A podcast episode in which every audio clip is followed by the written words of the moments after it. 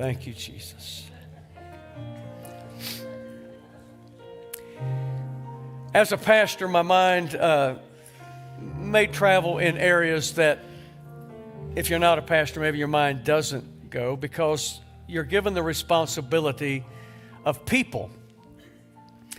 And again, all of us know some level of that. If you're a parent, if you're a spouse, a good friend, we get to where we care one for another. But the shepherding part of it, you know, people get in your heart. And so, you know, you try to hear what's going on in their life. The Bible tells us when one rejoices, we should all rejoice. When one is weeping, we all weep. Through this last year, uh, there's been a lot of things that's caused us to weep. And you want to walk that road with somebody. So it brings me to this place of if when you're not in the building here, many of you streaming right now, some of you have been quarantined for months on end. Who do you turn to? Who do you turn to? Some of you turn to your family that's, you know, in the house with you. Some of you pick the phone up, some of you text, FaceTime, whatever the case. Who do you turn to? Who is your source of strength? Who is your source of strength? You got to ask yourself that. Who do I naturally rely on? Many of us, it's, I'm reminded of a, a kind of a joke of yesteryear when, when a pastor had to get with his deacons and things hadn't been going well for a long time and it looked like they were going to lose everything they'd worked for. And the pastor came in and said, Guys, I, I don't know what to say, but it's just time to pray. And one of the deacons spoke up and said, Has it come to that? As much as that sounds kind of a joke, it, then the reality is we got to ask ourselves do I only pray when I've extinguished everything else? Is that my last resort or is it my first recourse? See? And so we got to ask ourselves who, who is our helper? Who do I turn to? Do I, do I call mom first? Do I call dad first? Do I call my friend first? Do I call my children first? Or do we go to him first? And so it's, it's in the crunch time that we measure and we find out who we really are and what we believe in, what we trust. When we are approached with challenging news, what is our first response to that? We talk so much about first responders. What is our first response? Do we naturally, okay, I'm going to take it to the Lord? I don't, I don't know about you. I'm going to go to the Lord. I'm going to share with Him my discontent, my concern, my fear, my anxiety. And so we ask ourselves again who is our helper? And uh, I thought, well, the scripture, uh, using a, a, more modern term, uh, has an app for us.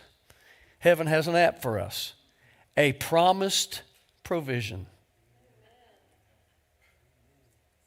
The helper is the Holy Spirit. This week, I found myself again just kind of going through this, and I'll be as straightforward as I can and, and transparent as I can.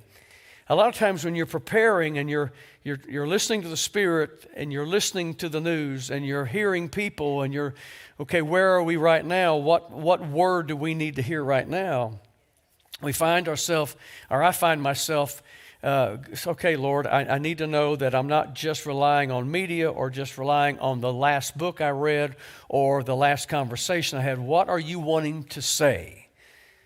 The Bible speaks, He that hath ears, let him hear what the Spirit is saying to the churches. So the Spirit's always speaking to us and He's individually as well as to a church. And so I found myself going through scriptures and thinking, is this something we already know?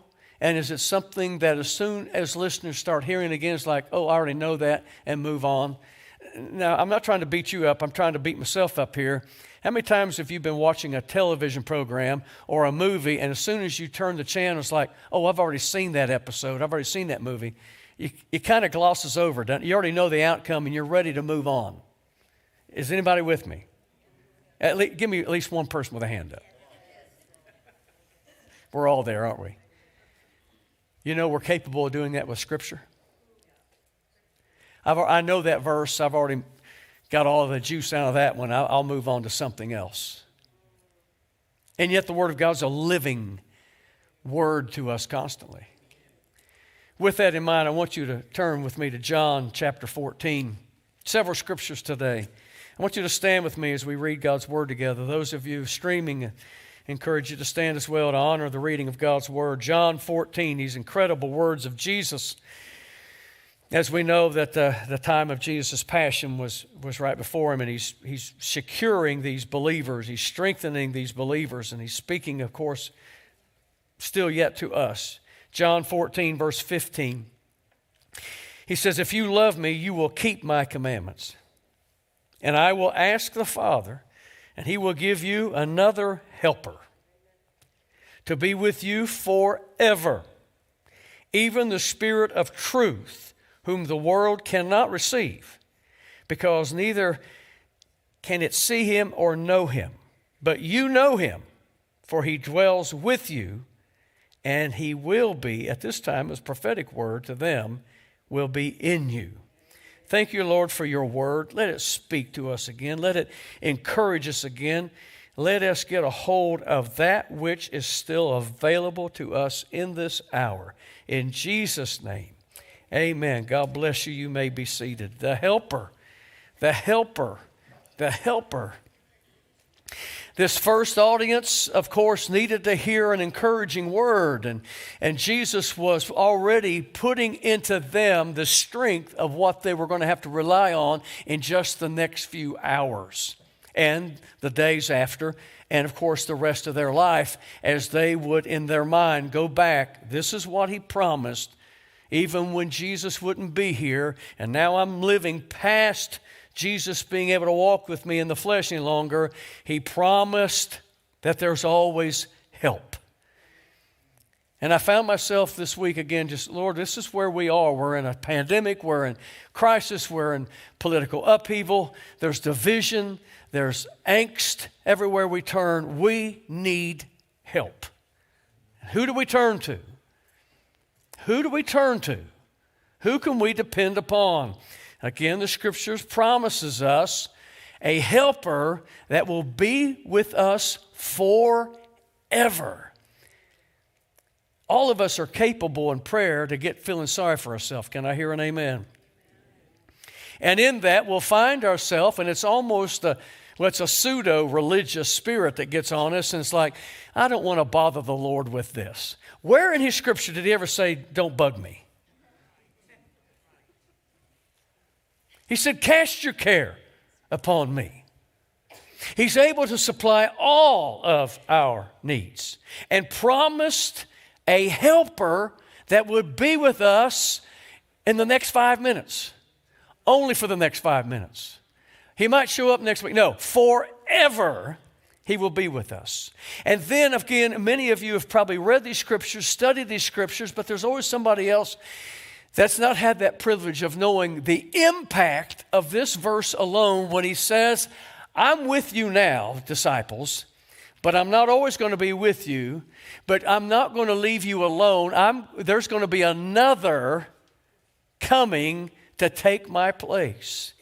And that word there again in that original language had such great significance. That first group of disciples knew exactly what he was saying when he said there's another one. In other words, that word used there meant there'll be another one, but just like me.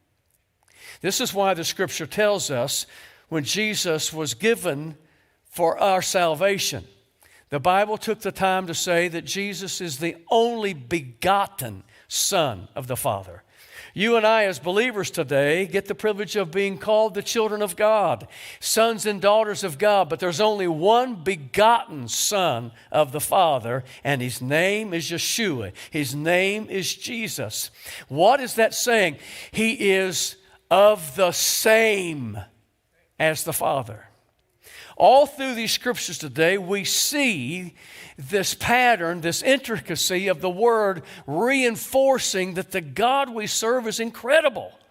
And even though we talk about the manifestations of God, there are not three gods, there's one God. We speak of Father, we speak of Son, we speak of the Holy Spirit, Holy Ghost, one God. And in this already, Jesus is in the flesh talking to these disciples, but he said, I'm not going to leave you comfortless. I'm, there's going to be another just like me, the helper that will be with you forever. In other words, these guys were starting to get it. We've already seen Jesus where you were on the other side of the lake and you weren't with us in the moment. He really was speaking to them, and they probably hadn't totally grasped what was going to happen that Jesus would be removed from them as they'd had the privilege of walking with him in the flesh for two or three years. But here he's telling them, I'm not always going to be with you, period. But you won't be alone. You and I got to get a hold of this truth today. Who is this helper? All through Scripture, we find the helper is listed by other attributes, other titles, other names. I wonder how many of us needs a counselor today. This is who the helper is. The Holy Spirit is our advocate. We have the privilege of having an attorney. We on retainer this uh, this advocate that will speak in our behest, that will speak for us. How many knows there's a heavenly throne going on right now? Judgments are being made right now. We have one right there that's already speaking for us. We even get it better than that today because we know the Holy Spirit, our advocate here, is advocating to Jesus the Son seated at the side, uh, right hand side of the Father. We understand that heaven knows exactly who we are and what we're going through at any given time. See, we got to be reminded of these truths. The Holy Spirit's also known as the one who gives us strength. Today we use an expression in athletics. This is a strength coach, someone that comes along and teaches us the capabilities that's already in us and how to maximize the strength that's already inherent in us. My God, that'll preach. Comes along and encourages and strengthens us and coaches us that helps us realize I can do this. I can do all things through Christ who strengthens me. We know him as the comforter. I wonder how many's needed comfort in this last year. He is the advisor, he's the ally to us. We know him as the intercessor, and maybe above all of it, he is our friend. This helper who is our friend. It's great to get help from somebody standing in the crowd and it's like, I don't even know your name, but thanks for the help. But when your friend says, I'll never leave you, I'm going with you, I got you. I got your back. I'm going through this. All these things are describing the Holy Spirit as the helper. He is the one called alongside. I wonder how many that will confess today. Do you ever talk to yourself? Why do we laugh when we admit that? It's natural, and it's healthy. Sometimes that childlikeness that the scripture tells us we ought to be activating really comes into play in our spirit walk. There are times when we are overwhelmed with life, that we're challenged in life, and it may look like we're talking to ourselves, but just turn, if whether to your right or to your left, and just say, Holy Spirit, I can't see you right now, but I know you're right here because the Bible says that you are the paraclete. You come alongside of me. Whoo, come on, somebody. Let your spirit come alive. Stand upon His word. Just because I can't see it doesn't mean it isn't real. Just because I can't see something now doesn't mean that it's not already in process. This is where faith comes in. He said, he, I'll send another one, and He is the Spirit of truth. Whew. I won't share it all today, but oh my, the studies that I'm doing now to try to understand the postmodern mindset of a movement that we're all dealing with. And we're like, why would somebody make these statements? And it is a spirit that's driving the constructionists or constructivism. And when we hear expressions, when one of your own children, one of your grandchildren say, that, that's your truth, I've got my own truth. And it freaks us out. It's because it's a mindset. It's a spirit driving that that says, I'm going to create my own truth. This is why we use expressions today of relative truth. Well, it's truth right now. I'll need a different truth tomorrow because it's all relative. And yet the Word of God says there's absolutes in God. We understand again the Spirit of God telling us again what Jesus was telling us. Why, why would we say the Holy Spirit is the Spirit of truth? Because again, associated with Jesus. Who is Jesus? He is the way, the truth, and the life. You see, you can't separate God. We may see these manifestations, but it's God speaking to us. The Spirit of truth comes along and not only reinforces that which we already know through His Word to be truth, and we stand on it, the Holy Spirit also unveils untruths to us. When we're, God, how, how do I deal with my child who says, Well, that's good for you, that's not good for me? God, how do I speak to them? How, how, how do I reveal to them real truth? I need the Spirit of truth helping me to en- enliven my life and my mind, enlighten my sight. You see, it comes to salvation itself. Let me turn with me to John chapter 20. John chapter 20, real quickly. I want to read verses 19 through 22. You can't miss this.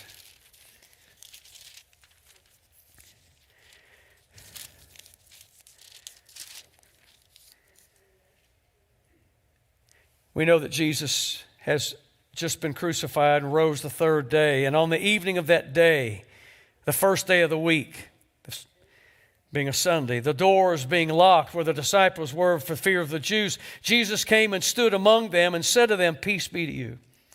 And when he had said this, he showed them his hands and his side. Then the disciples were glad when they saw the Lord. Jesus said to them again, Peace be with you. As the Father has sent me, so I am sending you.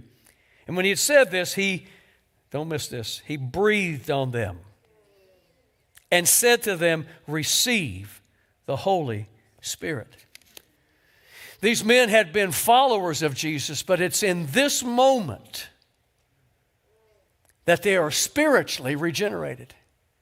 It's in this moment that salvation becomes genuine and real. But notice the wording here receive the Holy Spirit. This helper that he had just talked to him days before his passion, he's now telling them, now you're ready to receive. We're not even to Pentecost yet. Here he's talking to them and reminding them of the promise and to receive this, the regeneration. Romans chapter 8, verse 9 speaks of this and says again if someone doesn't have the Spirit of Christ, they are not of Him. You see, we have to go through these things again. For others, they just really never knew. They've been churched, but didn't realize the impact. When we hear about the baptism of the Spirit, when we talk of Spirit, Again, all these things are incredible truths to us, but we have to understand them. You see, we can't even get saved unless the Holy Spirit is drawing us. But at the moment of salvation, when we believe in our heart, confess with our mouth that Jesus is Christ, then it's at that moment that the Holy Spirit comes into our life. There's a fullness that's capable to be received later. But in this moment, we've got to understand this. Without the Spirit of Christ, no one even belongs to Him.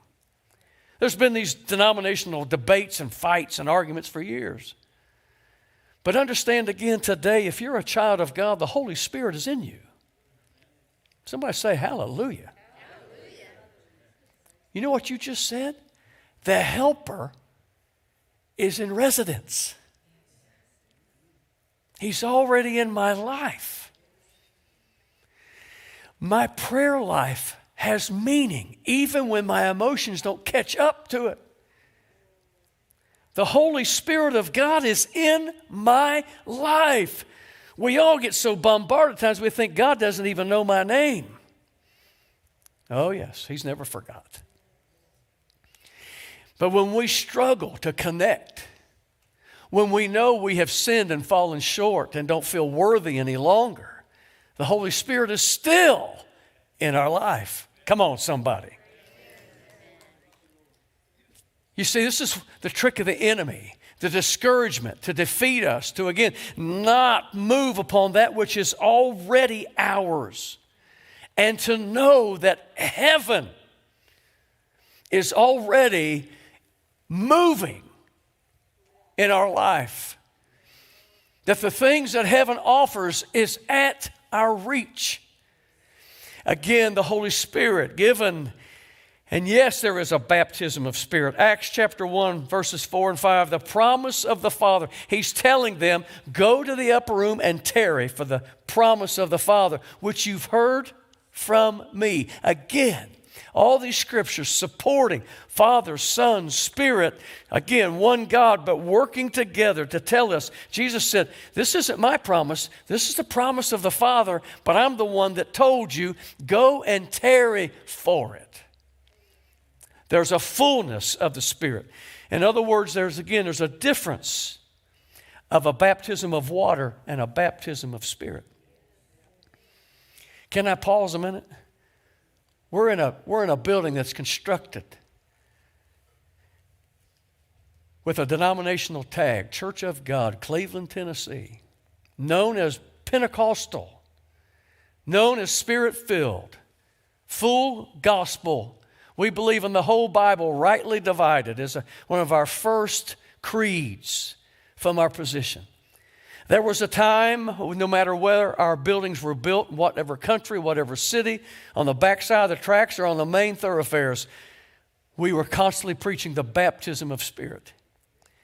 Our buildings were, were, were used to, it was in vogue to have people come around altars and, and be praying with people to receive a baptism of Spirit. Again, already born again, Holy Spirit in them, but asking for the Holy Spirit to come into their life, what were they really saying? They weren't saying he needs to come in initially. I want him to have a fullness in my life. How many remembers times of just tarrying in altars? And people praying with us. Were mistakes made? Absolutely. We've all got our inside stories and our jokes. Of one person in one ear saying, hang on, and the one in the other ear saying, let go. We've all had the experience of somebody having bad breath praying over us. And yet, here we are today. Are we preaching that there's still a baptism of spirit? Do we believe that there's help from above? Do we believe that He's in our lives already? Do we believe that He doesn't just have a one time experience with us and then leaves us alone? Do we believe that He continues to be with us forever? Do we still believe in the urgency of the Spirit being active in our life? To help us as we're reading the Word of God and a Rhema word comes alive and it speaks to the situation in the very moment we're reading. God, I, I didn't even schedule my devotion time, but I just happened to be reading this today. But the very answer I've been looking for is speaking to me now. God, you're in my midst. You're helping me through your Word. You promise never to leave me nor forsake me. And it's by His Spirit that He endues us with power power from on high. To get into a prayer closet and say, God, I'm going to walk into this closet weak, but I'm going to come out strong because you and I are going to have a powwow in here. And I know that there is still enough power in the heavenlies to help me in my moment right now. You never run out of your strength, you never run out of the, the, the power that you have through your name and through your word. Jesus, you shed your blood one time and it's still sufficient for me right now. There is still salvation in the name of Jesus. There's still deliverance in the name of Jesus. There's still counsel in the name of Jesus. There is still an advocate in the name of Jesus. There is still a friend that's closer than a, than a biological brother in the name of Jesus. I know that you are with me. I know that you are in me. And I know that you won't forsake me. So, Lord, I'm camping out right now in a tent of meeting and asking for your glory to show up in my life through the power of the Holy Ghost. This difference keeps showing up. The Bible tells us that, yes, they made their way to that upper room 10 days later. Chapter 2, verse 4, we know it well. And we know that there was a sound of a rushing wind coming in. And we know that the Spirit descended on them and cloven tongues as a fire upon them. And they began to speak in other tongues as the Spirit gave them utterance. And they were all filled. But again, we take the time to realize when it says they're filled, it doesn't mean it was initial because Jesus had already breathed on them and said, Receive the Holy Spirit just days earlier. What is it telling? It's verifying that the Holy Spirit does come into our life at salvation. And yes, He begins His work, but there is more if we desire it to have a fullness of His Spirit. Can I hear an amen in the house? We understand again Acts chapter 19. I won't take the time to read it right now. It tells us of a man by the name of Apollos that had gone through Ephesus and he had taken time to share the, scriptures as he knew it. And there were believers that believed upon the name of Jesus at that time as a result of his ministry. And the Bible even gives us the time to tell us that he preached to them about John's baptism. That's all that he knew was water baptism. And he moved on, and we find Paul coming in behind Apollos. And the first question he asked them is he said, Have you received the Holy Spirit since you believed? And they said, We haven't even heard of a Holy Spirit. They'd only known of the name of Jesus, they only knew of repentance. Thank God they were saved. But in that time, he prayed for them, and they too were baptized with the Holy Spirit. Again, the Holy Spirit was in their life. They had become believers, but they prayed. He prayed for them, and they too began speaking in tongues as the Spirit of God gave evidence that there now was a fullness going on in life. Can I hear an amen? Again, Acts 1 and 8 tells us the purpose of the Holy Spirit that we shall receive power. I wonder how many needs power today. And again, as I get ready to close out, it's that whole question again. We find strength in numbers, even streaming right now. Those of you watching, those that will watch later. But what do you do tomorrow morning when you're not in a church building? Who's going to help you? Who do you depend upon? Maybe tomorrow you'll need counsel that you didn't need today. Who do you turn to? Maybe tomorrow you'll feel totally alienated. Who will be your ally? Who are you going to call on? Tomorrow you may be getting crushing news and you need comfort. Who are you going to call on? The Holy Spirit is in our life, and again, with that, in this promise of a fullness. Ephesians chapter 5, verse 18 also begins to tell us something else about the Spirit. Bear with me just another moment. In this scripture, it simply says, Don't be drunk with wine where there's dissipation. In other words, it'll wear off. But be filled with the Spirit. There's a parallel there. It's why the scripture used that to tell us about this renewing of the Spirit in our life. If you've ever been drunk with alcohol in your life or been around somebody, you never hear them say, and hang on, don't get mad at me. I was drunk once and therefore I'm always drunk. As if we use a term, I'm once saved, always saved. Ooh, that just wakens people up. When it comes to the things of the Spirit, we have to understand there has to be a renewing. When someone drinks alcohol, yes, it has its effect, it has its stimulus, it has its buzz. And we find that people become dependent upon that buzz. It, I feel better when I'm inebriated to some level. And I want that stimulus from that drink. Come on, somebody. Don't be afraid of these scriptures. But he says, don't be drunk with wine because it'll never last. Be filled with the Spirit. In other words, if I take one drink, and yes, it has its effect, but for me to have continued effect, I have to continue to drink, then I need to be continually filled with the Spirit. Come on, somebody. How many times has someone fallen for the the trick of the enemy that, well, yeah, you're saved, and yeah, you, you spoke in tongues once, you were filled with the Holy Ghost way back in 49, 61, 75, two months ago, whatever the case.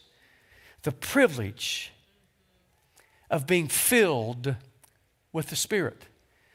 The language there is present tense, imperative mood. In other words, it is an ongoing experience that every time we whisper the name of Jesus, He's right there with us. When two gather in His name, He says, I am present with you. If two agree as touching anything, I am there in your midst. Every time you praise my name, I will inhabit those praises. All these things telling us of an ongoing relationship, an ongoing renewing, an ongoing process that invigorates us and strengthens us. You stand with me today?